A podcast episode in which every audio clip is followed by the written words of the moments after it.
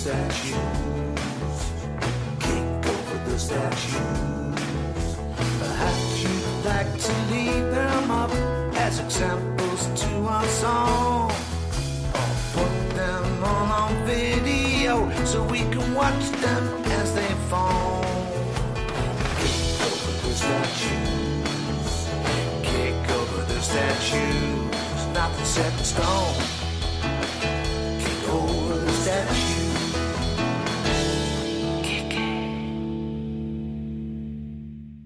Hello, and welcome to Kick Over the Statues, the podcast dealing with all things statuesque, from Winston Churchill to the Little Mermaid in Copenhagen to Christ the Redeemer in Rio de Janeiro, the world's most dangerous statue.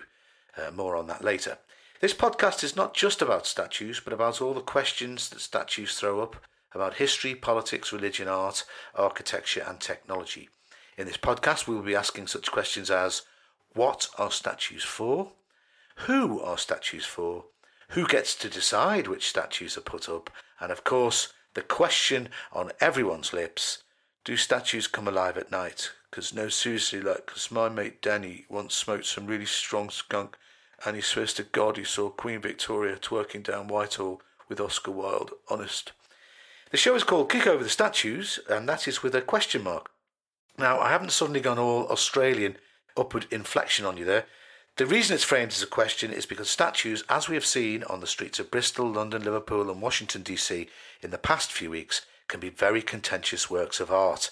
In fact, some people would even contest that definition uh, of a work of art. And if anyone of you listening has ever seen the statue of Michael Jackson unveiled outside Fulham Football Club's ground at Craven Cottage in 2011, you may well agree. Uh, it was actually considered altogether inappropriate um, especially as they put it up just outside the Youth Academy. Now, my guest today is stand up musical comedian, writer, actor, and pub quiz host extraordinaire, the marvellous Ria Lena. Uh, welcome to the show, Ria. Thanks. Great to have you here. Thanks for having me. thank you, thank you for coming. Uh, do you know why uh, the statue of Christ the Redeemer is the world's most dangerous statue? I that's the one in Brazil over Rio. That's right. Yes. I assume because it's about to fall over or something. It's quite large. It just it's really up high. Like I wouldn't climb it the way I would maybe go upside the Statue of Liberty. Well, no. The real reason is because it's actually sculpted out of soapstone. Uh, which has been used for thousands of years uh, from ancient Egyptian onwards, but contains magnesium rich talc, which can be highly toxic. And a few years ago, the American National Institute for Occupational Health and Safety declared a limit of six milligrams of soapstone per cubic foot over an eight hour day. And Cristo Redentor, as the real name of the statue is, 30 metres tall, and his arms span 28 metres. So the whole thing is an absolute death trap. Wait a minute, but only if you lick it, right? That's right. Is that what they're saying? Yeah. So if you lick it, it's deadly. If you eat all of it, it'll kill you. exactly. And you'd have to do it for eight hours as well. So people got paid to investigate this? I could have told you that. I could have said, enjoy it from afar, but please don't climb it or lick it. No licking, which is very uh, apt in these COVID times, isn't it? Uh, I actually think that i even if it did fall on you, you know, given that it's mainly made of talc, Yes, true. you'd have a very soothing and chafe-free death, wouldn't you? You would, and your hair would look fabulous, darling. Oh yes, and President Bolsonaro would probably say it's only a tiny statue. It's a little bitty statue. Won't do you any harm. I'm amazed it's still standing. If it's soapstone, shouldn't the rain have washed it away by now?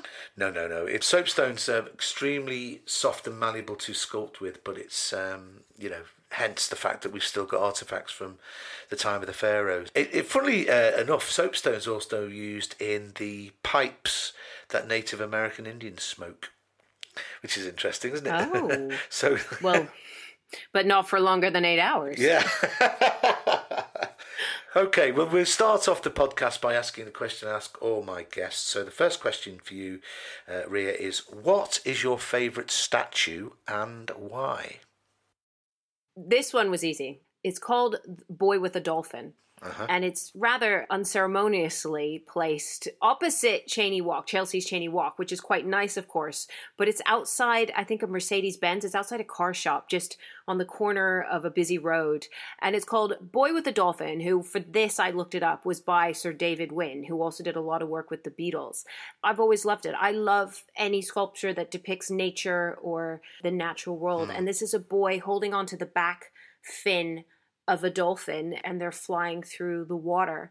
It also uses some kind of counterweight because if you look at it, it's it's like those um, those people in Trafalgar Square that seem to be floating in midair. It's using some kind of the same technology because it shouldn't balance it. You know, only the dolphin's tail is touching the ground, and the dolphin and the boy are both suspended in midair. So it's just a beautiful piece. It has movement, it has form, it has freedom.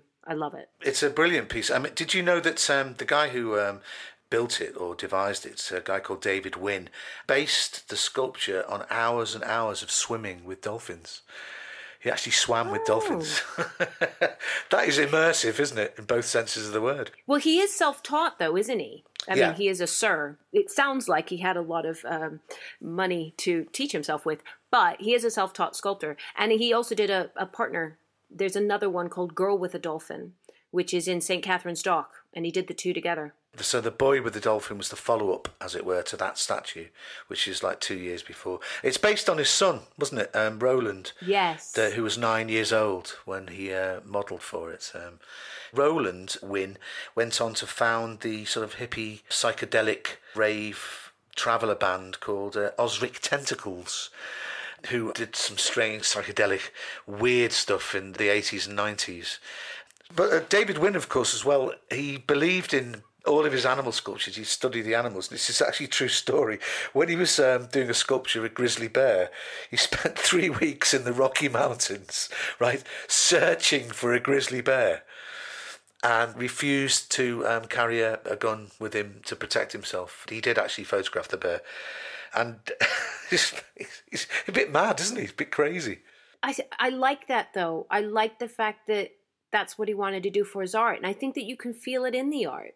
You can see that there's a truth to what he's created. He hasn't sat in a room or sat in a well lit studio and gone, I feel like this jellyfish calls to me. He's gone out and actually explored it and experienced it and then turned that into. I mean, that's what we do as comedians, um, don't we? We very much experience life and then reportray that as our art. And I think that's why I admire the way he works, as opposed to somebody else who goes, Well, I just sit where I am and I observe everything else and pass comment on everyone else, which, to be fair, is also how some comics work. We do we do have many uh, encounters with grizzly bears, don't we, in the form of hecklers. we do, and sometimes fellow comedians. Yeah. Um, incidentally, David Wynne's also famous for um, a bronze sculpture that he did of the Beatles in 1964, and his big claim to fame is that it was him who introduced George uh, Harrison and Pattie to the Maharishi, Mahesh Yogi, in 1967, thereby changing the course of the Beatles' music, etc. I'm sure drugs had something to do with it as well. Sure. But dolphins are um, a real recurring figure in art, aren't they? There's alfresco paintings of dolphins from like 1600 BC, and they're always considered omens of good luck and um, happiness. I, I find dolphins fascinating.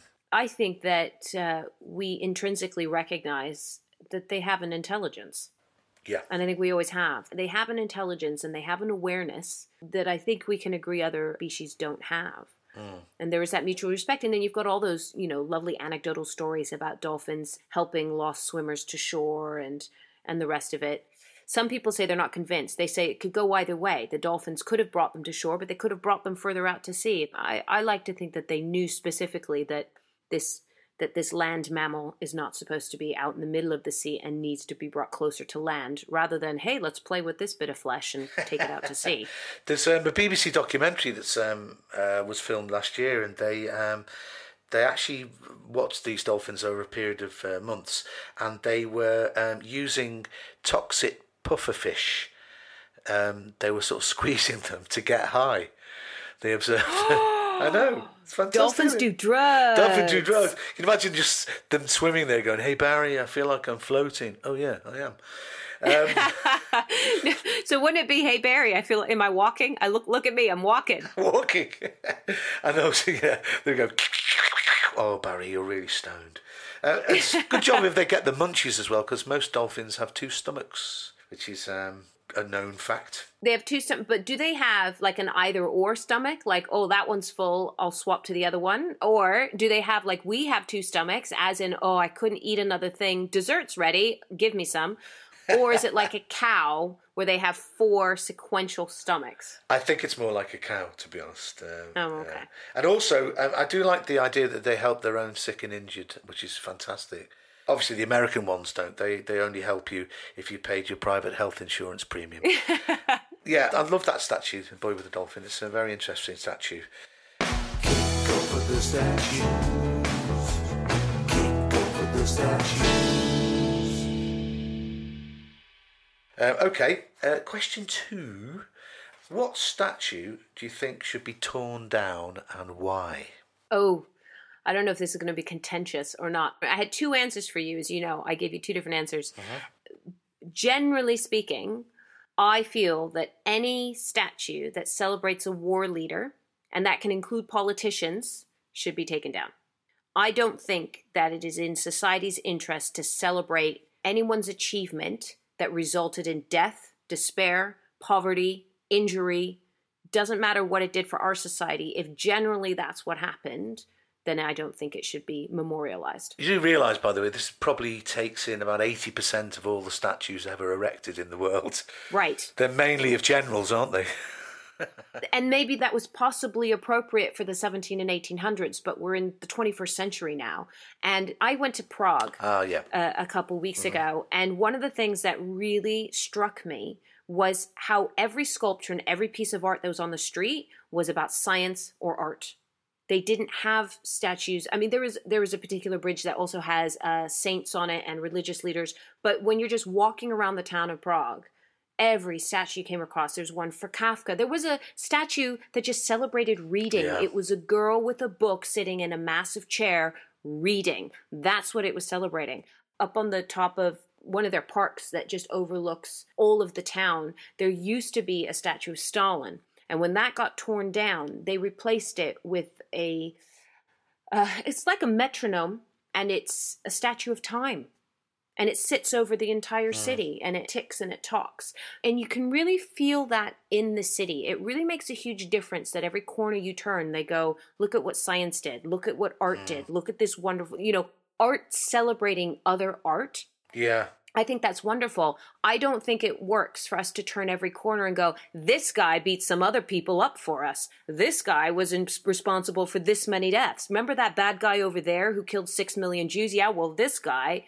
We need to understand that that is our uh-huh. history, but we don't need to celebrate it. We should all be ashamed of any participation we had in anything like that, even if it was necessary. And I get that you know, we, we were dragged reluctantly into what became World War II. In fact, we allowed Hitler to enter Czechoslovakia as it was then, and we weren't happy about it, but we're like, we don't want another, you mm. know, war like the Great War. And then when he went into Poland, we said, okay, fine, enough is enough. We didn't want to go in. And I get that wasn't a willing choice. Nobody goes, woohoo, wartime. Nobody does that. Well, the Daily Mail do.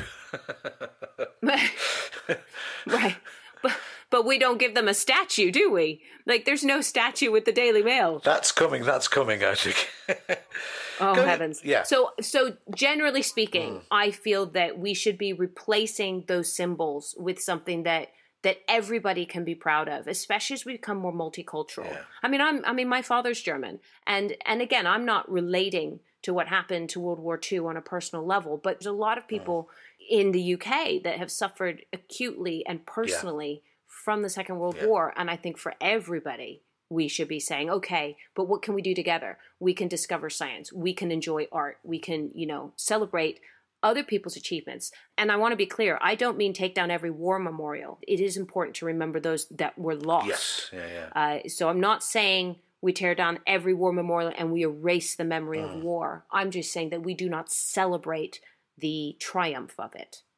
It's interesting what you're saying because the history of statues is really that um, they commemorate certain periods of time. But history is fluid and it keeps changing, and it's all about the consent of the people for the statues to remain there. It's an interesting story about this is to show you what it's like as Caligula, you know, the famous uh, Roman emperor. He instituted a decree when he was at his power crazy zenith, saying that the heads of all the statues of the gods should be cut off and replaced with statues with a bronze sculpture of his head. So all the statues that he could get Oh, his hands wow. on were um, decapitated, and his head appeared. And of course, when he fell and you know was killed, etc., etc., they just got the heads out of storage and put them back on again. So it, it's sort of, I know, and there's nothing now in Rome um, apart from one or two bits that tell you that Caligula was ever there. So statues are not, uh, ironically enough, not set in stone, are they? I, I, I, I feel like we shouldn't tell Boris that that was a thing. do you know what I mean? Like, let's not. Yeah. I mean, I, I wish I want this podcast to do well, but let's let's hope that it doesn't reach certain Yes, ears. well, I, I want Gavin Williamson's head. There's a brilliant um, sculptor in Prague. uh, I've been following his work for years. Uh, a guy called David Cerny. There's a very famous sculpture from 2004, which is of two men pissing in a um, pool that is shaped like the Czech Republic, basically, and it's called Proudy. It's like a fountain. They're they're pissing in the fountain. Of course, you could argue that's in keeping with Prague because it is full of stagnites, isn't it? There's a lot of people would just blend in with those two statues. It, it's very true, and, and I wonder actually how much of the water in that particular sculpture is water at this point, given the suggestions, given how suggestive it is. But to be fair to Cerny and to the Czech people, there are a lot of statues of people pissing around the world. Oh, yeah. like I, I think I feel like it's like that basic. How much can we swear on this Well, podcast? swear away. Right. Okay. So you know how every open spot came up with Trump as a cunt as a Yeah. joke, and everyone goes, "Oh my god!" Right. I feel like the pissing statue is the statues world equivalent, where every sculpture goes, "Oh, I know what would be really funny. What if I do a fountain, but the water's coming out of someone's vagina or penis?" And they all go, "Oh my god, that'd be so cool!" And then suddenly there's a whole host of them, and everyone's going, "You know, that's been done Yeah. before, right?" I like the um, the statue of Kafka is a very interesting one as well, isn't it? That's an eerie statue. It's kind of hollow. Yes, obviously they're very proud of Kafka. And when I was first introduced to him in high school, I did enjoy his work, so I understand why they're quite proud of him. But yeah, I think that's appropriate for Kafka. I mean, I went by that a number of times, that sculpture, and I think that it perfectly encaptures his work. I think if it was true to the spirit of Kafka, what you'd have to do is apply for a bureaucratic permit to see the statue and then be refused but never be told why. And then as you desperately try and see it, it slowly but surely turns into a beetle. Very true. I look, yeah, metamorphosis, of course. Uh, where he, that's one of the things I think about Kafka is that people use that phrase Kafka-esque, and they use it too much, and they use it. It's a bit like when people say, "Oh, you know, I'm feeling very autistic today," without any understanding of what it really is. They say, "Oh, uh, uh, such and such is Kafka-esque." True. You know, they they use it to describe the process of trying to apply for a parking permit without having read any of his stuff. You know. Oh, heavens. You know what? I think you need to read the trial. Oh yeah. But then, once you've read the trial, you will never be able to live comfortably in the UK again because just every process genuinely is Kafkaesque. It- But I have to say, in the UK, I feel like it comes from a place of. Whereas in the trial, it seems that everybody seems to know what they're doing except hmm. for K. Yeah. Everybody gets what the process is and what's going on. I feel like in the UK, everybody's K in the system and you're the only person that knows what's going on. And every time you go and try and get a piece of work done the number of times i've had to explain to other people what their job is or what i've done and why i've filled in the forms. You know you go into the council and you're trying to achieve mm. something pretty mm. straightforward and their first assumption is that you've done it wrong Yes. you need to fill in this form i filled in this form right but then you need to do this i've got that stamp okay but then you need to do yep i've done all of that Exactly. guess what i went on your website i read what it said to do and i've done it all I know. why do you not know what to do now that I've done it properly? Kick over the statues.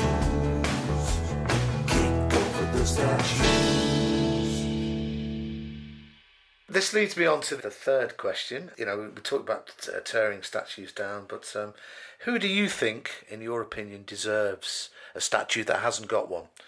Who, who should we put a statue up of? Okay, so kind of following on from my last answer. So I've got two answers. So I've got a specific one, but I've got a general one.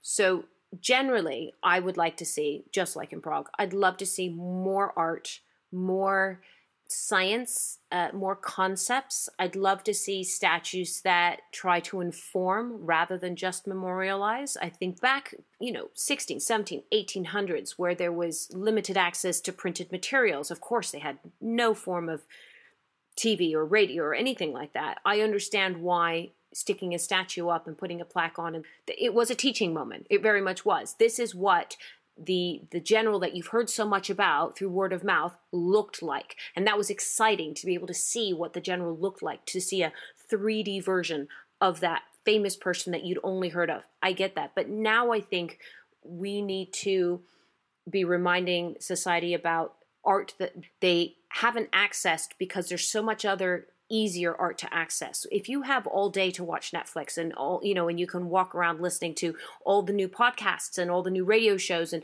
and the radio and all the new music, then maybe you're not accessing some of the classics. You know, those are being buried slowly over time. And that's what I'd like to see come back up again is, is to say, hey, think of it this way, or hey, did you know this?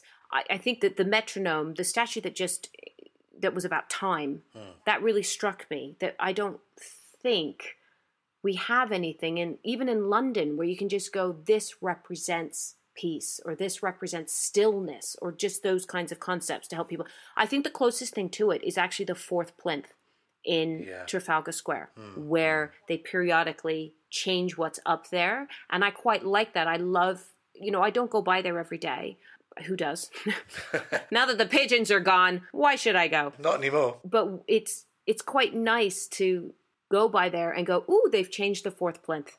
Mm. You know, ooh, what is it this time? And you know, and and sometimes I like what's up there, and sometimes I don't. But if I don't like it, I know that there will be something new. But it's always yeah. thought provoking. And that's what I think. I could see that um, as a, a, good point of view. And I think it's interesting with the situation we're in now because less and less people, uh, given uh, the COVID situation, are going into the centre of cities because statues became kind of part of the furniture and they were if you pass one every day you started to take less notice of it. And i'm wondering if people might now be looking at statues with a new a new eye. There's some great statues. There's loads of statues in liverpool that are whimsical. There's one of lady madonna by tommy steele actually the singer. Oh. Yeah there's and there's a beautiful sculpture. It's called departures and that's um, near it's in Hope Street, celebrating the Sissies immigrants, and there's lots of suitcases and instruments on the ground. And see, I love that. Yeah, yeah. I mean, there's loads of stuff like that, and uh, I love that. And also, I think we need. It's interesting that you know in the famous bit in Planet of the Apes where um, you suddenly realise that it's. Um, it, it's old New York, you know, when he goes, "Oh my God, what have they done?" Yes. but it's the Statue of Liberty, isn't it? So they are. Mm-hmm. Statues are still quite important in giving people a sense of identity, especially in their own city, you know. And I think that that's what we've seen in Bristol. The the mayor of Bristol said the people of Bristol should get to decide what the statues are, and I agree with him. It's going to become more localized and more people deciding what they want on their own streets, you know. I totally feel that. I think also in terms of what sculptures are, again, their purpose has changed. As we said before, you know, sculptures were the only way in the 1700s where you could see what somebody looked like and you could see a representation of them.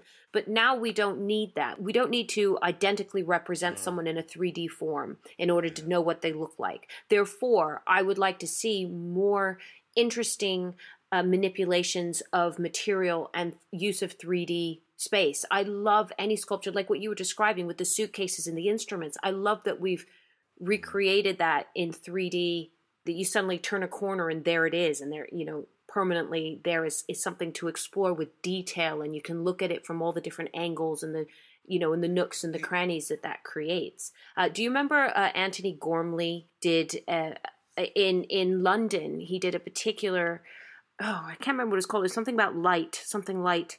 But to advertise it, he actually put life size people statues dotted all around the buildings surrounding the South Bank Centre. Uh, I know because I've I've seen what that used to be able to see it on London Bridge Station. There was a woman uh, dressed in sort of office clothes right on the ledge, and it, out of the corner of your eye, you thought, "Oh my god!"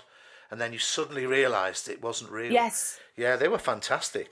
You could stand on Waterloo Bridge because they were on the north and the south bank, and you could just count them and just see these these Antony Gormley statues everywhere. I loved that. I loved how interactive that was. I love being able to stand there and, and, and just to see. There's something about the human form that we do still respond to. To be able to see that human form out of the corner of our eye, standing on a roof, or as you say, standing on a ledge. Um, that interactivity is is what I'm looking for. But Uh-huh. I did have a specific answer for you as well in terms of who I'd love to see. There was a man called Yeah. Harold Moody, and he was a Jamaican mm-hmm. born physician. He came to London specifically to study medicine. He wanted to be a doctor and he wanted to help. And he struggled every step of the way. He came over around 1904, like mm-hmm. right at the turn of the century, and came to study. And he was able to study. He finished top of his class in 1910 when he was 28, Yeah. and then couldn't get a job. None of the health institutions would hire him. And then, ironically, you know, he went, okay, fine, I'll set up my own practice. And he did set up his own practice in Peckham and therefore provided much needed medical support to the communities there. And he also set up the League of Colored People in 1931, which just started to you know, raise a conversation about racial equality and civil rights in Britain. He married a white nurse. They had six children, which at the time, being in a mixed race relationship, was difficult. I wouldn't go as far to say it was more difficult, but it, it certainly had its own issues because both sides were being attacked for crossing the line. Um, and then, of course, those children were labeled as mixed race, which uh, which brought its own issues with it. So I think that if we're going to put statues up to remind people of forgotten histories, then this would be somebody that I would say something, you know. And again, it doesn't have to be a direct replica of his face, but just something to memorialize the work that he did. Absolutely, yeah. I would definitely vote for that. Okay, Dr. Harold Moody. Yeah, it's, it's interesting that he was a, a GP, wasn't he? So they probably have to have uh, his statue, and then in front of his statue, you'd have to have a receptionist who wouldn't let you pass. Why do you want to see the statue? Uh, is there any particular reason you want to see the statue? He's an amazing figure, actually, and. Uh, People that were involved in the um, League of Coloured Peoples in 1931 were people like C.L.R. James, Paul Robeson, and of course the future Prime Minister and President of Kenya, Jomo Kenyatta, who brought his own problems because he turned into a dictator. But I'll give you that one. That would be a good statue to put up. Over the statues. Kick over the statues. Okay, um, what about a statue that really creeps you out because it's ugly or you don't like what it's saying? What, what statue creeps you out? Do you know what? Um, this was an interesting question because I know what I like and I don't like. We all know what we like and don't like, but I think this statue in particular sort of embodies most of the things I don't like. And it's called Siren by Marc Quinn. Yep. And it's a solid gold statue of Kate Moss in a contorted yoga pose. It's actually um, a gold version of the an earlier statue that he did of her, isn't it? Um, yeah, it is creepy. Explain why you don't like it.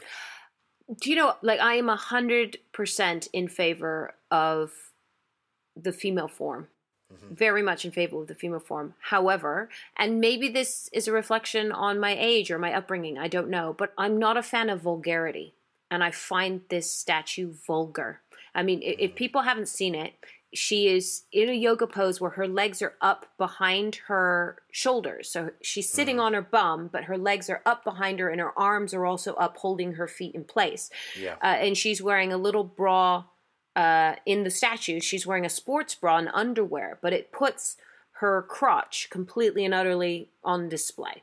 And I and I'm not like I'm not against the vagina. You can't even see the vagina. She's wearing underwear. I just don't I don't know why I don't know why you would pick that pose of all poses. Maybe it is ex- to evoke this reaction, but my reaction is not, oh, yes. And the description of it as well, like in his own words, he says that this sculpture deals with the idealized, unreal image of the idolized body, which I'll be honest, I don't totally understand what that means. That's when art gets a bit artsy fartsy for me, and I'm going, what the heck? Yeah. what does that mean? I think the phrase "having your cake and eating it" it comes to mind there. Um, uh, but she did agree. to be honest, I don't care whether she agreed or she didn't agree. I'm just looking at it going, why? The why.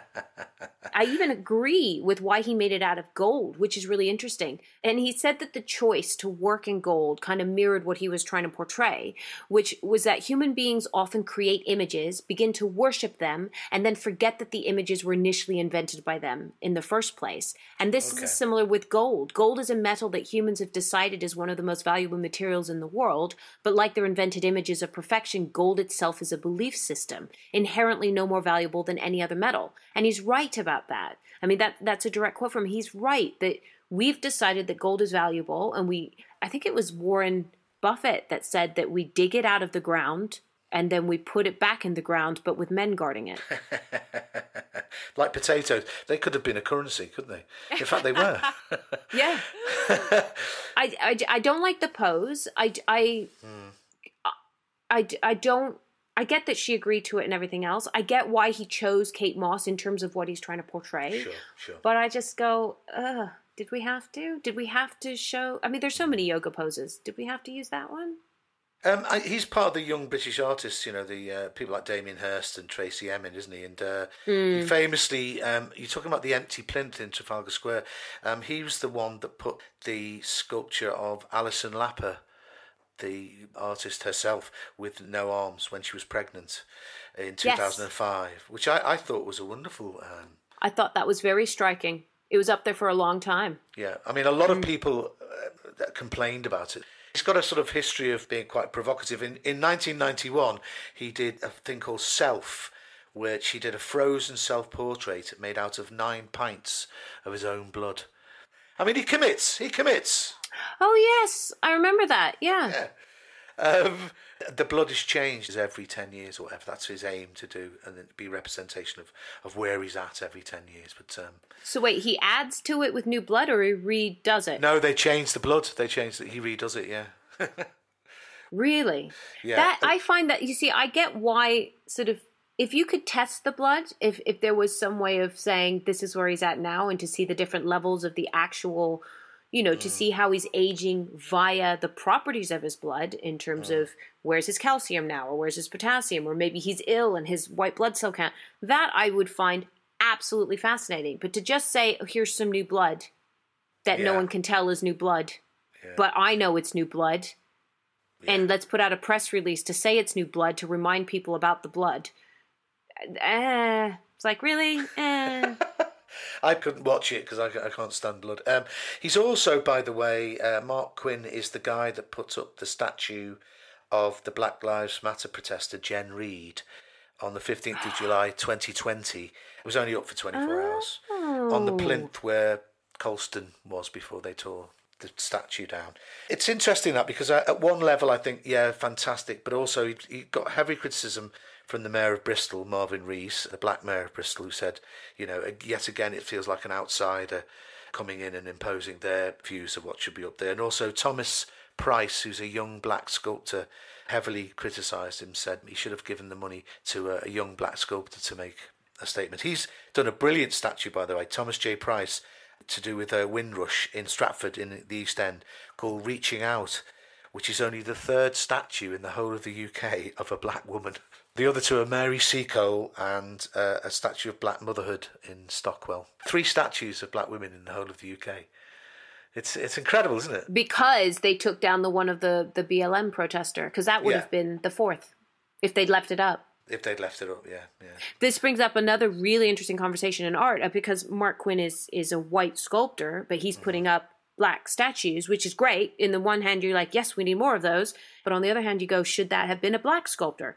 And this is an area that the arts world is getting really sensitive about, which is cultural appropriation and cultural representation. I remember one argument when I was in equity was somebody had a jungle party and they wanted to hire girls to be hostesses at the jungle party, and that they didn't hire any black dancers. They only hired white dancers for this. When it's, it, I'm, a, I'm a bit bit strange the concept of a jungle party in the first place. It? I felt it was wrong from the beginning, and maybe they should have rethought that earlier down the line. But uh, you know, this is what's interesting is that you can't win, can you? Because Marc Quinn is trying to support BLM, and he, at the same time, Yeah, part of me in my 21st century woke understanding and education is going, mm, but should that have been him? Mm. Uh, instead of going, thank you, Marc, for your support. I'm ambivalent because I thought it was a great gesture. Yes, I agree. But then I think it's all of a piece because Jen Reid was very happy for him to use uh, the pose, etc. But I also think it's in keeping with the stuff that we've been talking about about the fluidity of, of uh, public representation of art that uh, she should have been taken down herself within 24 hours. And as I say, the Black Mayor of Bristol, Marvin Rees, said we need to sit down, um, the people of Bristol, and have a real think about what we want on that plinth instead of Colston, because Colston ain't coming back. Um, and I and I appreciate that reasoning. I have to say, like I appreciate that he said, "Listen, the people of Bristol have had something imposed upon them for this long. We're not going to suddenly impose something else without conversation." And I Yeah. think that's wonderful. Yeah. And actually, you were talking earlier about Alison Lapper. Lapper, yeah. It was interesting that you brought that up because I'm very aware of the fact that I am being critical of Kate Moss's female form, and yet am very sensitive to anyone who was sensitive to Alison's female form because I feel like they have no right to be sensitive to her form, and that is humanity and beauty and everything else. And yet here I am sitting here being, uh, well, I won't say grossed out, but just sort of You're allowed to because I mean, there's a statue apparently in America of Lucille Ball, the famous Hollywood comedian and um, actor. But she, as a female comedian, she is in Comedy 101 for us. the statue itself is awful, and, it, and lots of people have voted it very frightening because what they've done is, um, it's like they haven't really captured her face. I urge you to Google it, and it's just creepy. She looks like she's going to go on a shooting spree or something. It regularly gets voted, um, you know, like a creepy statue. Well, they've replaced it though. Oh, have I they? know the one you mean. They, Yeah. The one where she looks like some kind of matron that's about to eat you. yes. You know, like the statue, like the stat, even the statue doesn't blink. Where you're going, can you please make the statue blink? Um, and I think they've replaced it with a much more accurate. The new one, everyone's agreed. Yes, that is the Lucille we know and love. That's the Lucy here. Yeah. I love Lucy. Yeah. Um, incidentally, by the way, going back to that term statues of peace, I wanted to mention um, brilliant Swedish artist called Carl Fredrik Reuterswärd, who did a famous uh, statue called the Knotted Gun. She's outside the um, UN headquarters in New York, but there's there's over thirty copies of it. Um, 10 in Sweden and one even in Beijing, which is ironic. And it is basically a Colt Python 357 Magnum revolver, but it's tied in a knot so that it can't fire. And he, he sculpted it in, after the shooting of John Lennon in 1980, and I think it's incredibly powerful. And it was first put in the uh, Strawberry Fields in Central Park uh, in January 81, so only a couple of months after he died if you're talking about the representation of peace on an abstract level, I think that uh, that does an amazing job, really. I agree with you. I think that's a very powerful piece, and, and there's good reason for it to be molded in in a, in a lot of different places. Kick over the statues. Kick over the statues. Uh, okay, well, this brings us to the last question. Have you got a favourite song about a public work of art or statue or artist? What have you chosen for us? Okay, so I had a number. Uh, I threw. I think I threw about four songs your way, and three of them were by Paul Simon. And then I realized that didn't you mention Simon and Garfunkel in your last episode? So Uh, that's fine. I mean, I can't get enough of Simon and Garfunkel. It's, it's, it's like a, a, a Shakespearean tale of people that are. It's an amazing thing that they started off as an act called Tom and Jerry, didn't they? And they modelled themselves on the Everly Brothers, and they ended up like the Everly Brothers in the fact that when they went on tour, they went on a world tour, and apart from when they were on stage, they did not speak to each other for the whole tour. And the Everly Brothers famously travelled in different planes to their gigs. Is that because they hated each other that much, or they didn't want the whole act to go down in one plane? No, no, no, no. It's because they hated each other. I think one of them Oh. had an affair with the other one's wife. But they were actually brothers, weren't they? They certainly were. Oh, that's oh no, that's awful. That's awful. well, I totally appreciate why Simon and Garfunkel didn't speak in the end. They both have their egos and they both have their insecurities and they're flawed. I will always side with Paul Simon in the divorce though. Um, Oh, yeah. because he just he brought it all, didn't he? He brought it all to the table. So I had originally so I'll tell you I'll, can I talk you through all four of my songs or is that being greedy? No, no, just go for it. Okay, so my first thought was Bridge Over Troubled Water, which is a classic, and it's about a bridge, not an ephemeral bridge. It's a what do you call it? a metaphorical bridge, but still, I thought it was on theme. But then I realized I didn't want to do that song simply because it's one of the few songs, even though Paul Simon wrote it, it's the one that he kind of felt he hated the most because every time they performed it live, he had nothing to do with it. It's a piano piece. The you know the voice is Yeah. Garfunkel. And he stood, and I thought, you know what? No, I'm not going to give that one airtime as apt as it is for the episode. And then I thought, two other Paul Simon songs. One, which I absolutely love, is called One Man's Ceiling is Another Man's Floor, Yep. which is, you might know better than me what the style of it is, but it's just Blues. a wonderful. It's a blues. Is that a, it's a Yeah, blues number. yeah, okay, yeah. it's a blues number, and it's a beautiful piece. And I thought, again, it's very apt for this because it is directly related to architecture and talking about living in very close quarters. And much like a statue does, he brings that community feel through the song because he's talking about, you know, an apartment block and, and the things that happen to your neighbors and what you know and don't know about, you know, peeping through curtains and the rest of it. Uh, the other Paul Simon one that I thought was Kodachrome.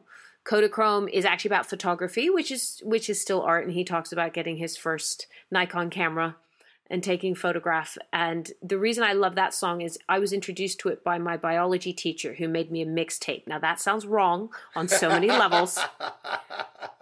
But let me just clarify that yeah, go on. I went to a very small private school in the Netherlands. There were only two people in my biology class myself and Paul Swift and my biology teacher. So we all got very close over the two years that we were studying IB biology. And can I just point out, we were also all very close with his wife, who ran the middle school library. It was nothing untoward or anything. But anyway, we shared a love of viruses and biology. I went on to study biology and virology because of this biology teacher and music. So Paul Swift, my fellow classmate, introduced me to Graceland, the album, and so between the three of us, we you know we started sharing music. And my biology teacher made me mixtape, and Kodachrome was the first song on it.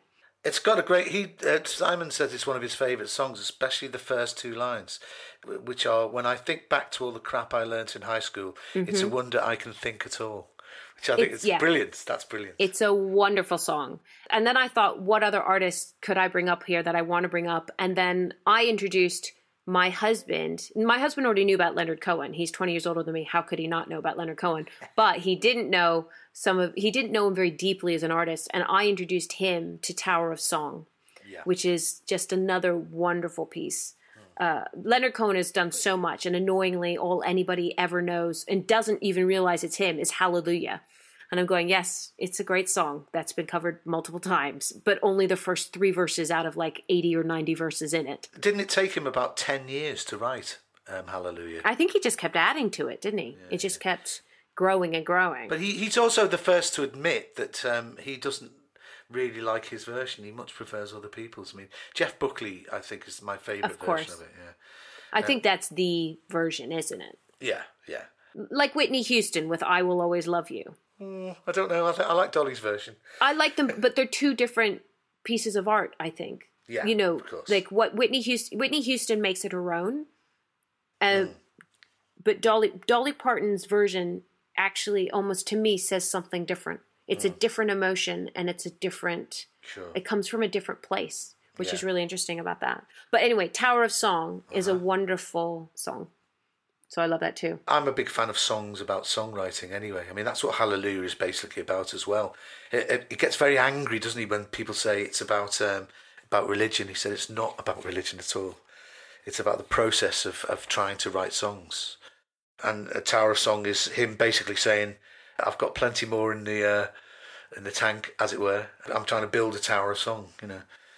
Um, well, thank you very much, Ria. Uh, I think we're coming to the end of our of our time on the uh, Kick Over the Statues podcast. Just one little addendum. Um, I don't know if you know this, that David Wynne, of course, the artist that we were going on about, who sculpted Boy with a Dolphin, actually it became famous in 1973 all over again when he designed the clasped hands on the 50 pence piece to celebrate Oh. to celebrate Britain's entry into the European common market.